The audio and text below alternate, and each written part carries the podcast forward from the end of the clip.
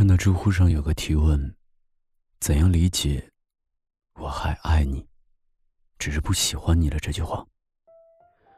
下面有条回答让人心疼，也让我难受。我无法控制自己对你的难以忘怀，只是有关于你的一切，我已经不再有所期待。我已经不再期待成为你的另一半，也不再期待有关于你的后半生。虽然有时候我还是会想你，但也并不是非你不可了。很爱很爱一个人，恨不得把他揉进骨子里，恨不能把他吃掉，那就两人一条心。恨不得把自己的全部都给他，可是最后你发现，你只感动了自己，只把自己完完全全的陷入了这段感情。那不可避免的，你要在以后的某一天，开始要自我挣扎和自我救赎。道理我都懂，但是那段喜欢他的时间，爱而不得，难以摆脱的情绪，现在也无法完全释怀。毕竟我爱他像情侣，可他待我像兄妹。我们认识了很久，他不喜欢我。很久，我花了很长时间喜欢他，花了很多心思照顾他，也用了很多关心温暖他，但他就是冥顽不灵，不爱我，说当我是妹妹。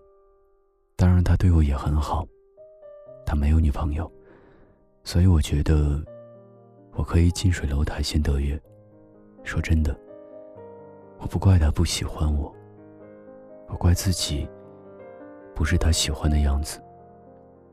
他喜欢在街口的便利店买一听可乐，那可乐的位置在第二个货架左边，数过来第三排。从前数过去第四瓶，那我就去买旁边的一瓶。我知道他这个习惯，但他不喜欢我。他喜欢短头发的女生，我就忍痛剪掉了，好不容易蓄到腰间的长发。他说：“短发还蛮适合我，但他不喜欢我。他想买的鞋子，我依然狠心买下来，给他当礼物。他说要么不收，要么就把钱给我。知道我花钱大手大脚，我只能说生日礼物不能不收。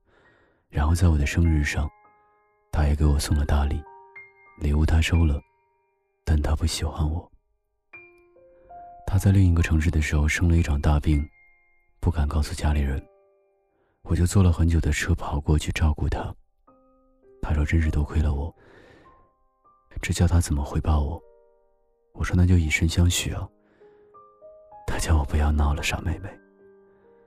他感谢我，但他不喜欢我，所以后来我也只好放弃了，不是放弃他，是放弃自己对他的喜欢。喜欢他，就像我喜欢吃和芒果有关的一切东西。真是不巧，我对芒果过敏，所以我不能总吃，要不然总不能痊愈。医生说，除了芒果，你还有好多别的选择，它们一样好吃。我嘴上答应着，好啊好啊，可是只有我知道，芒果的味道才是我最动心的那一种，也是我的心头爱。但我要克制自己去吃了，所以对他的爱，我也学会了克制。是啊，喜欢可以肆无忌惮，但爱不是，爱要克制。所以懂了那句“我还爱你”，只是不喜欢你了。开始明白，有些东西得到与否，不由时间长短来决定，也不由付出多少来换算。有的东西就是，它不会属于你。无论一分还是一秒，哪怕你们近在咫尺、触手可及，也不归你所有。我会慢慢去稀释掉对他的爱，不再让自己陷入盲目的喜欢。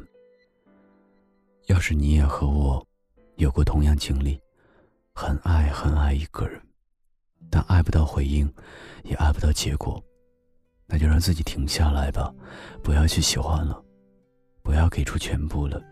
你不用懊悔你们没有在一起，也不用可惜自己那么多的努力还是没有结果，因为起码你为爱努力过，追逐过，所以不必遗憾。也许该遗憾的，是那些你决定让自己不再去喜欢的那个人。其实很简单，其实很自然，两个人的爱由两人分担，其实并不难，是我太悲观，隔着一道墙不跟谁分享。不想让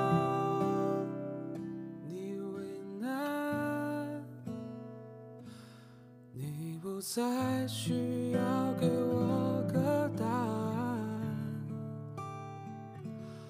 我猜你是爱我的，我猜你也舍不得，但是怎么说，总觉得。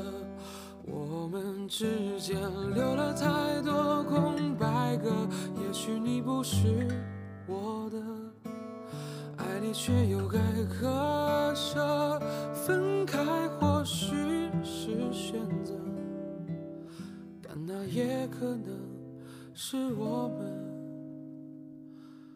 的缘分。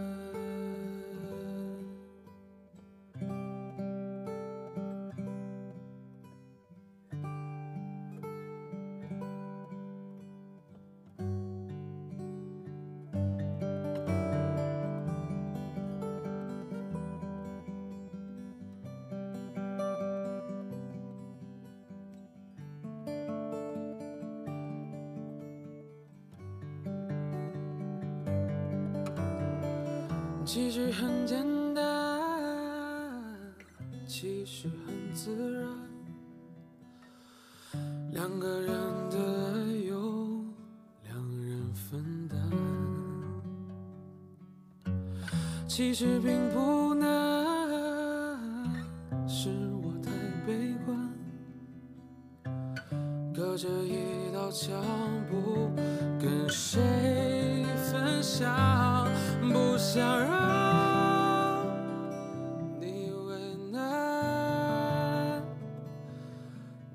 不再需要给我个答案。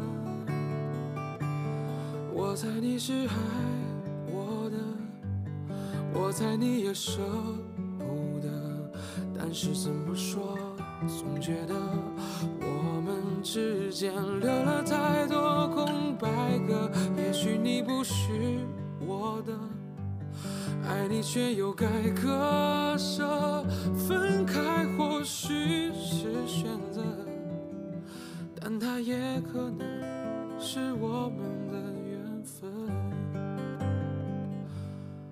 猜你是爱我的，我猜你也舍不得，但是怎么说，总觉得我们之间留了太多空白格。也许你不是我的，爱你却又该割舍，